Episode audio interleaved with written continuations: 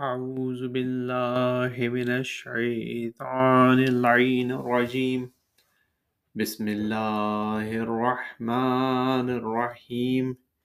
الحمد لله الملك الحق المبين. رب اشرح لي صدري ويسر لي أمري واحلل عقدة من لساني يفقه قولي. إياك نعبد وإياك نستعين.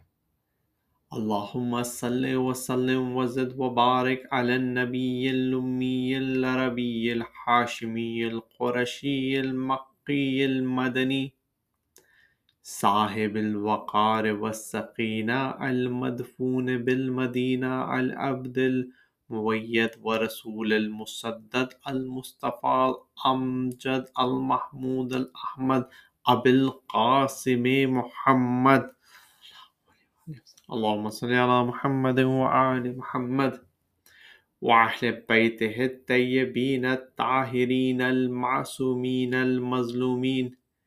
أما بعد، فقد قال الله سبحانه وتعالى في كتاب محكم مبين. بسم الله الرحمن الرحيم. وقلت استغفروا ربكم إنه كان غفارا. يرسل السماء عليكم مدرارا ويمددكم بأموال بنين ويجعل لكم جنات ويجعل لكم أنهارا. صلوات. اللهم صل على محمد وآل محمد. سورہ نو کی آیات دس، گیارہ، بارہ ٹین الیون، ٹویلو کا ذکر کرنے کا شرف حاصل کیا گیا۔ اس میں اللہ تعالیٰ ارشاد فرماتا ہے کہ حضرت نو نے کہا اپنی قوم سے کہ تم لوگ استغفار کرو، اللہ تعالیٰ تمہارے گناہ بخش دے گا اور تمہارے اوپر آسمان سے بارش نازل کرے گا اور تمہیں رزق وسیع عطا کرے گا اور تمہاری مال میں اور اولاد میں اضافہ کرے گا اور تمہیں نہریں عطا کرے گا۔ اب یہاں پہ اس ضمن میں کل تھوڑی بات ہوئی تھی کہ استغفار کے فوائد کیا ہیں، وہ ان آیات سے پتہ چلتا ہے۔ اور ان کو ہم نے کنیکٹ کیا تھا ایمان اور تقوا سے، اور کس طرح استغفار ایک کریٹیکل کمپوننٹ ہے ایمان اور تقوا کا۔ یہاں پہ ایک اور ایسپیکٹ انہی آیات سے نظر آتا ہے کہ حضرت نو کے واقعے میں ایک بہت ہی امپورٹنٹ لیسن چھپا ہوا ہے جو کہ اس ڈسکشن سے ریلیٹڈ ہے جو غیب کے اوپر ہے کہ کیا اللہ تعالیٰ کو ہر چیز معلوم ہے اور پھر چیزیں بدل کیسے جاتی ہیں؟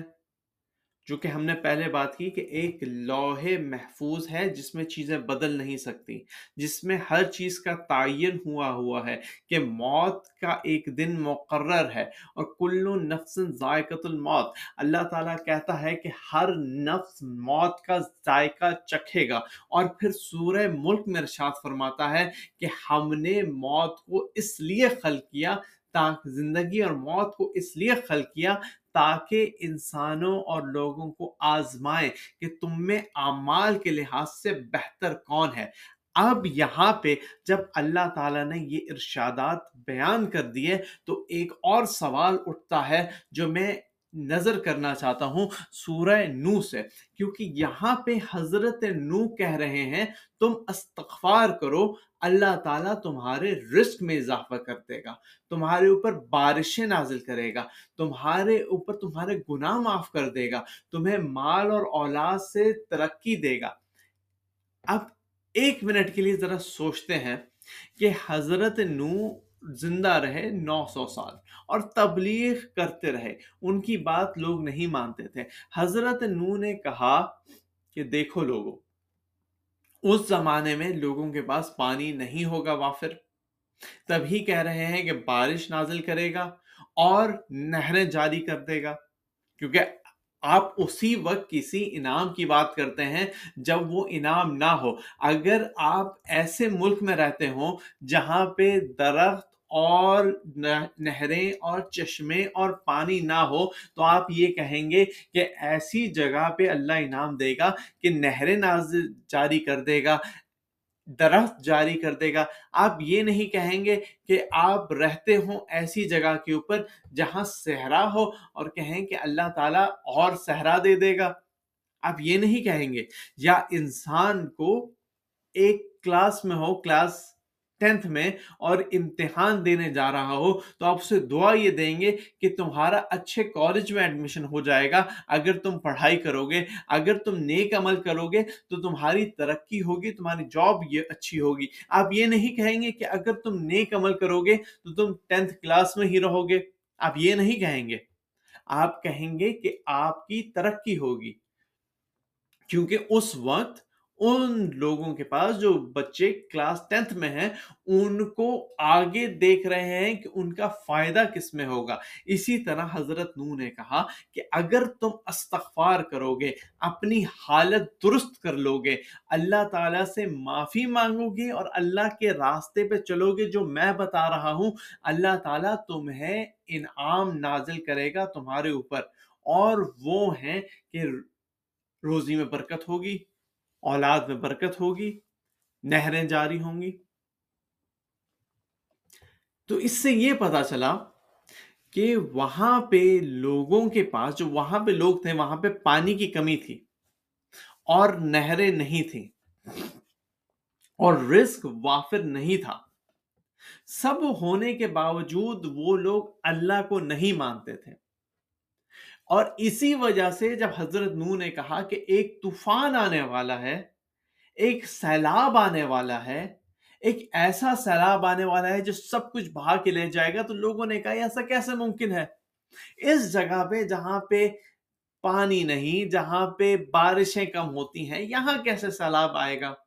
تو اسی وجہ سے وہ لوگ اس وہم و گمان میں تھے تو یہاں تو ممکن ہی نہیں ہے۔ یہ تو ممکنات میں سے نہیں ہے۔ حضرت نو اور نو جو ہیں، یہ اپنے چکر میں لگے ہوئے ہیں۔ انہیں اس سے کوئی فائدہ نہیں ہوگا۔ تو یہاں سے یہ بات ایک پتہ چلی اور دوسری بات یہ پتہ چلی کہ اگر انسان استغفار کرے تو جو عذاب آنے والا ہے، وہ ٹل سکتا ہے۔ جو زندگی ختم ہونے والی ہے، وہ بڑھ سکتی ہے۔ جو رزق رکنے والا ہے، وہ بلند ہو سکتا ہے۔ جو اولادوں کا سلسلہ اور جنریشن ختم ہونے والی ہیں عذاب سے، وہ بڑھ سکتی ہیں۔ تو یہ اس بات کا پروف ہے کہ اللہ تعالی نے اپنے ہاتھ میں غیب کی باتوں کو رکھا ہے، لیکن ہمیں مقید نہیں کر دیا ایک کہ ایسا ہی ہوگا۔ ورنہ انسان کبھی صحیح اور غلط میں جسٹیفائی نہیں کر سکتا کہ وہ اگر غلط راستے پہ ہے تو کیوں ہے؟ جبکہ اللہ تعالیٰ نے اس کے لیے لکھ دیا ہے تو اس کا کیا قصور؟ تو یہاں سے یہ بات بھی پروو ہوتی ہے کہ اگر انسان اپنے اصلاح کر لے تو اللہ تعالی لوہے محف کو بدل سکتا ہے اور انسان کو وہ تمام انعام دے سکتا ہے جو کہ انسان کے لیے لکھے ہیں یا مل سکتے ہیں۔ ٹل دا ٹائم کہ وہ لوہے محفوظ تک جو لکھا ہوا ہے وہاں تک پہنچ جائے۔ اور یہ بات اس کو جسٹیفائی کرتی ہے اس حدیث کو کہ جس کے اندر تھا کہ امام حسین علیہ السلام اور اہل بیت کی حکومت دنیا میں جلدی قائم ہوتی اور دنیا ترقی کی منازل طے کرتی، لیکن چونکہ انسانوں نے استغفار، تقوی، ایمان کو چھوڑ کے اس گناہ کو اختیار کیا، جو کہ گناہ تھا اہل بیت علیہ السلام کی شکاوت اور اللہ تعالیٰ کی نافرمانی اور اس سے بڑھ کر اہل بیت علیہ السلام کو قتل کرنا کربلا اور اس سے پہلے اور اس کے بعد، تو اس کی وجہ سے تمام انعام جو ہونے والے تھے اہل زمین کے اوپر، وہ دور ہو گئے۔ اب یہاں سے کچھ پہلو اور بھی نکلتے ہیں جن کی طرف میں ذکر کروں۔ اب چونکہ وہاں پہ حضرت نو کے زمانے میں لوگوں کو یہ نہیں لگتا تھا کہ ایسا ہو سکتا ہے، وہم و گمان بھی نہیں تھا۔ ان کا ایمان تو تھا ہی نہیں، جس کی وجہ سے وہ یہ سوچتے نہیں تھے کہ یہ ممکن ہے۔ چنانچہ اکثریت میجورٹی آف میجورٹی جو ہے وہ حضرت نو کے ساتھ نہ رہی اور حضرت نو کا مذاق اڑاتی رہی کہ کچھ نہیں ہوگا۔ یہاں تک کہ ان کا اپنا بیٹا بھی کہنے لگا کہ میں اس چیز سے دور ہوں، میں پہاڑ پہ چڑھ جاؤں گا۔ حضرت نو نے کہا کہ یہ پہاڑ تمہیں نہیں بچائے گا، یہ پہاڑ کسی کو نہیں بچائے گا۔ لیکن اب آپ یہ دیکھیں کہ جب ایمان کی قوت ہوتی ہے تو اللہ تعالیٰ کیسے پروٹیکٹ کرتا ہے؟ جب ایمان کی قوت نہیں ہوتی، جب استغفار نہیں کرتے، تو زندگی جو صحیح لگ رہی ہوتی ہے، وہ ایک لمحے میں ختم ہو جاتی ہے، جیسے کہ قوم نو کی ہوئی۔ اور دوسری طرف، اگر ایمان ہو، نیت صاف ہو، تو زندگی ایسے بدلتی ہے کہ جیسے اس بڑھیا کی بدلی۔ ایک دفعہ حضرت نو اب مسلسل اپنی کشتی کو بنا رہے تھے۔ ٹھک ٹھک ٹھک، روزانہ اپنے کام میں لگے رہتے تھے۔ لوگ آتے تھے، مذاق اڑاتے تھے اور چلے آتے تھے۔ حضرت نو نے ایک دفعہ دیکھا کہ ایک بوڑھی عورت آئی اور اس نے کہا کہ اے نو، میں نے سنا ہے کہ تم ایک کشتی بنا رہے ہو اور عذاب آنے والا ہے۔ تو میں تمہارے اوپر ایمان لاتی ہوں۔ مجھے معلوم ہے کہ تم سچ کہہ رہے ہو۔ لیکن اب مجھے پتا نہیں کہ کب یہ ہونے والا ہے اور میں ہوں بوڑھی، تو میں تمہاری ہیلپ کیسے کر سکتی ہوں؟ حضرت نے کہا کہ جب وقت قریب آئے گا تو میں تمہیں بلا لوں گا۔ تم جاؤ اپنی جگہ پہ رہو۔ اس نے کہا، ٹھیک ہے نو، میں جاتی ہوں، تم مجھے اس وقت بلا لینا۔ اب حضرت نو بزی رہے اور ان کے ذہن سے اس عورت کی وہ بات نکل گئی۔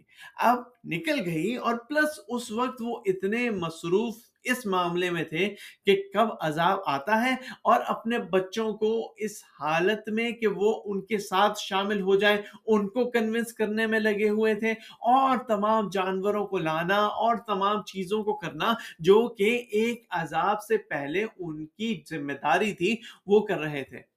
اب حضرت نو کشتی میں بیٹھ گئے، عذاب آ گیا، پانی تندور سے نکلنے لگا، آسمان سے گرنے لگا، دریا سے چھلکنے لگا اور ہر جگہ پانی ہو گیا۔ یہاں تک کہ پانی پہاڑوں کی چوٹیوں کو سر کرنے لگا۔ حضرت نو کا بیٹا پانی کے اندر آ گیا اور اللہ تعالیٰ نے کہا کہ نو اس کے لیے پریشان نہ ہونا، یہ تمہاری آل میں سے نہیں ہے، تمہارے اہل میں سے نہیں ہے۔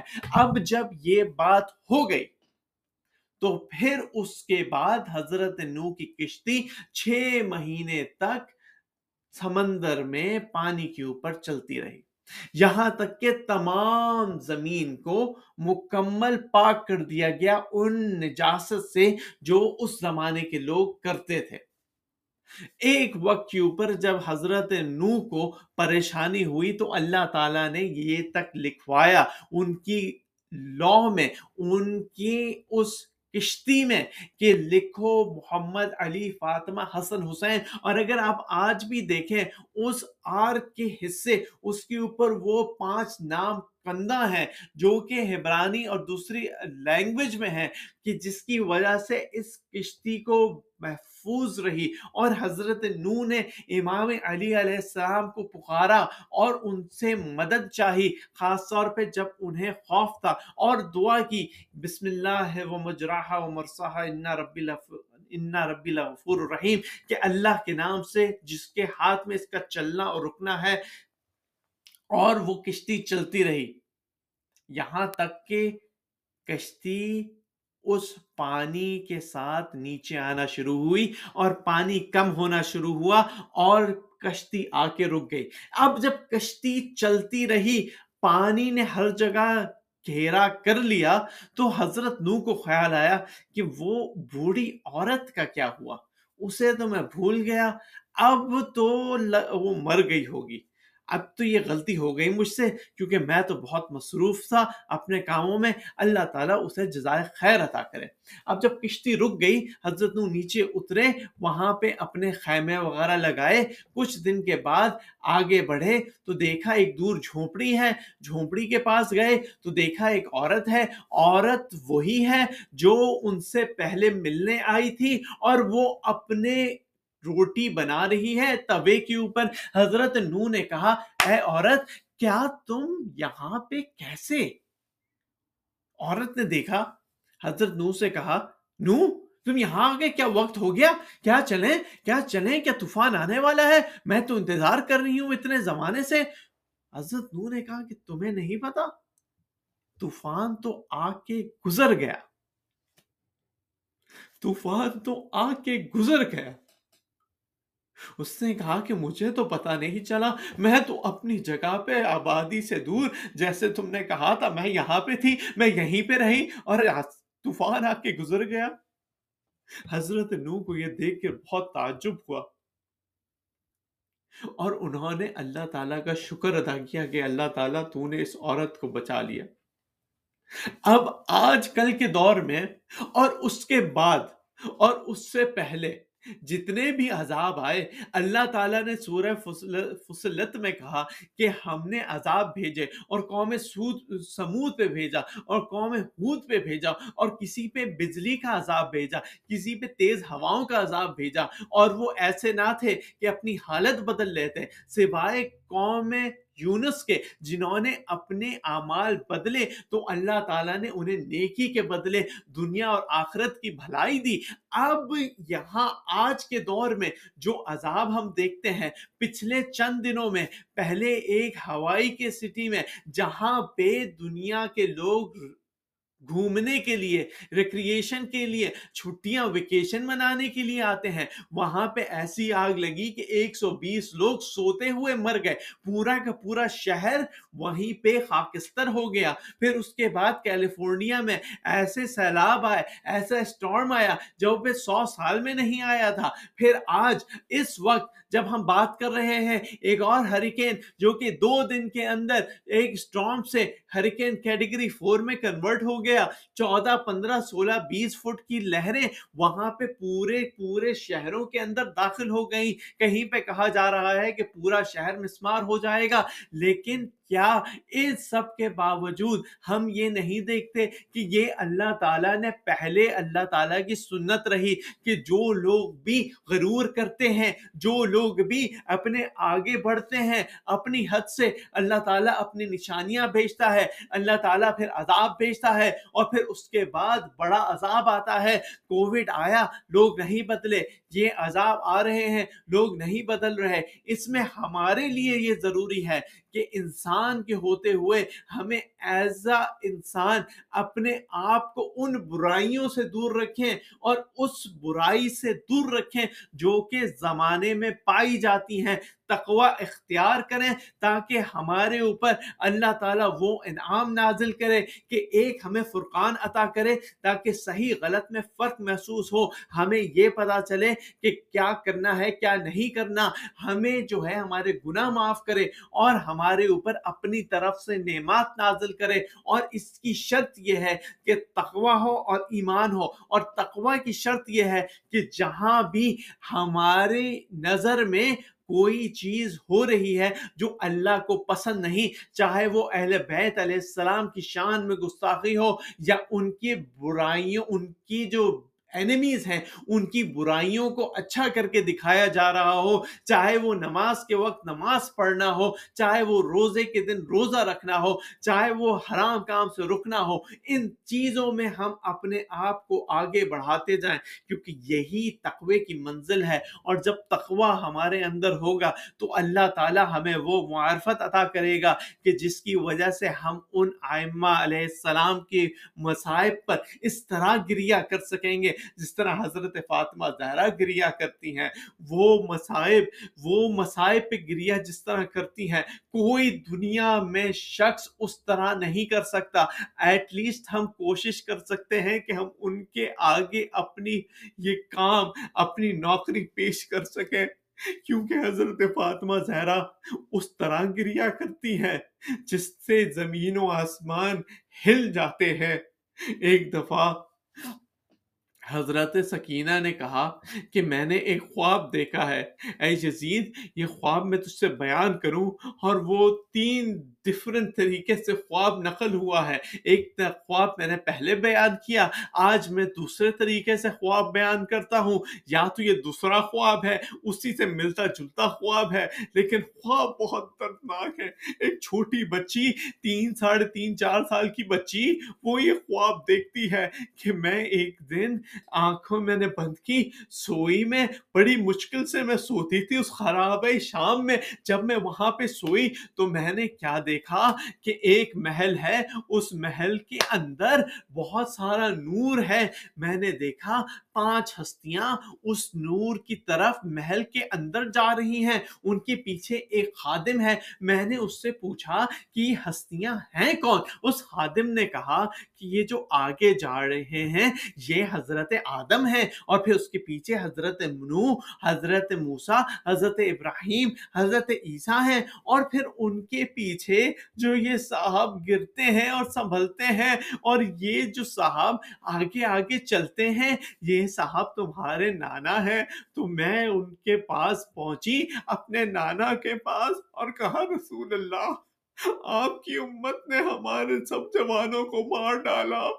میرے بابا کو مار ڈالا، مجھے یتیم کر دیا۔ میں انہیں آخری وقت روکتی رہی، لیکن وہ نہ آئے۔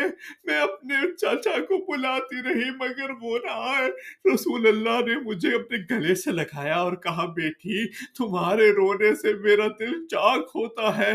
یہ یہ جگہ ہے جہاں پہ تمہارے بابا کا کسر ہے اور یہاں پہ ہم جا رہے ہیں۔ اتنے میں میں نے دیکھا کہ وہ لوگ آگے گئے علی مرتضی مجھے نظر آئے، دادا نظر آئے. میں نے دادا سے کہا، دادا، آپ کے بیٹے کو مار دیا، مجھے تماشے مارے، میرا ساتھ دینے والا کوئی نہ تھا، میں اپنے بھائی کو بلاتی تھی، بھائی اپنی زنجیروں میں چکڑا ہوا سر نیچے کر کے خاموش کھڑے تھے، وہ کچھ نہیں کہہ سکتے تھے، مجھے مارتے تھے تازیہ نے میں روتی تھی تو مجھے مارتے تھے، حضرت علی علیہ السلام نے اسے گلے سے لگایا اور کہا، بیٹی، تمہارے رونے سے میرا دل بہت چاک ہے۔ یہاں پہ تمہارے بابا کا کسر ہے۔ اب تم یہاں پہ کچھ دن بعد آؤ گی پھر اس کے بعد میں نے خود دیکھا کہ ایک اور ایک اور خواب بیان کرتی ہیں کہ میں اس کسر کے پاس گئی تو وہاں پہ دیکھا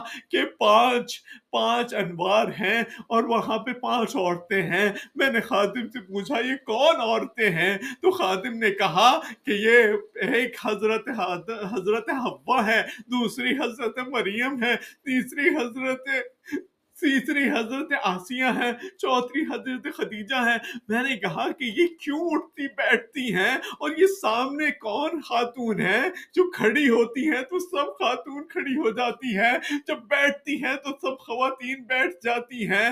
تو اس نے کہا کہ یہ تمہاری دادی ہیں۔ حضرت فاطمہ زہرا، ان کے ہاتھ میں ایک کرتا ہے جو کہ تمہارے پاپا کے کرتا ہے۔ یہ اٹھتی ہے تو روتی ہے، یہ بیٹھتی ہے تو روتی ہے۔ میں اپنی دادی کے پاس گئی اور دادی سے کہا، دادی، آپ کی بیٹے کو مار دیا، اس کا سر کرتا سے جدا کر دیا۔ وہ پانی نہیں ملا، وہ پانی مانگتا تھا لیکن پانی نہیں دیتے تھے۔ میں اسے روک رہی تھی کہ نہ جاؤ بابا، ہمارا ساتھ کون دے گا؟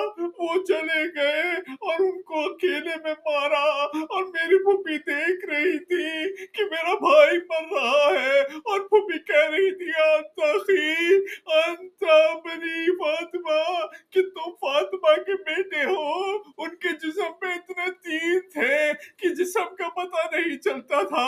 پھر ظالم نے گردن سے گلا کاٹا اور آپ کے بیٹے کو شہید کر دیا۔ میری دادی سن کے بہت روئی اور کہا کہ بیٹا، یہ کرتا میرے پاس ہے۔ میں قیامت کے دن اس کرتے کو لے جا کے اللہ تعالیٰ سے شکایت کروں گی کہ اللہ، ان لوگوں نے تیرے اس بندے کو، پنجتن کی نشانی کو، میرے بیٹے کو جسے میں نے اپنے ہاتھوں سے پالا تھا چکیا پیس کے پالا تھا، اس کو مار دیا۔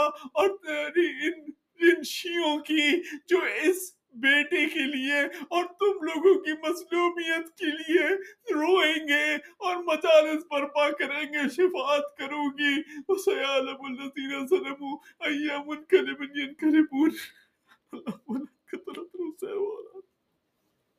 اللہم لان کثرت حسین و اولاد۔ اللہم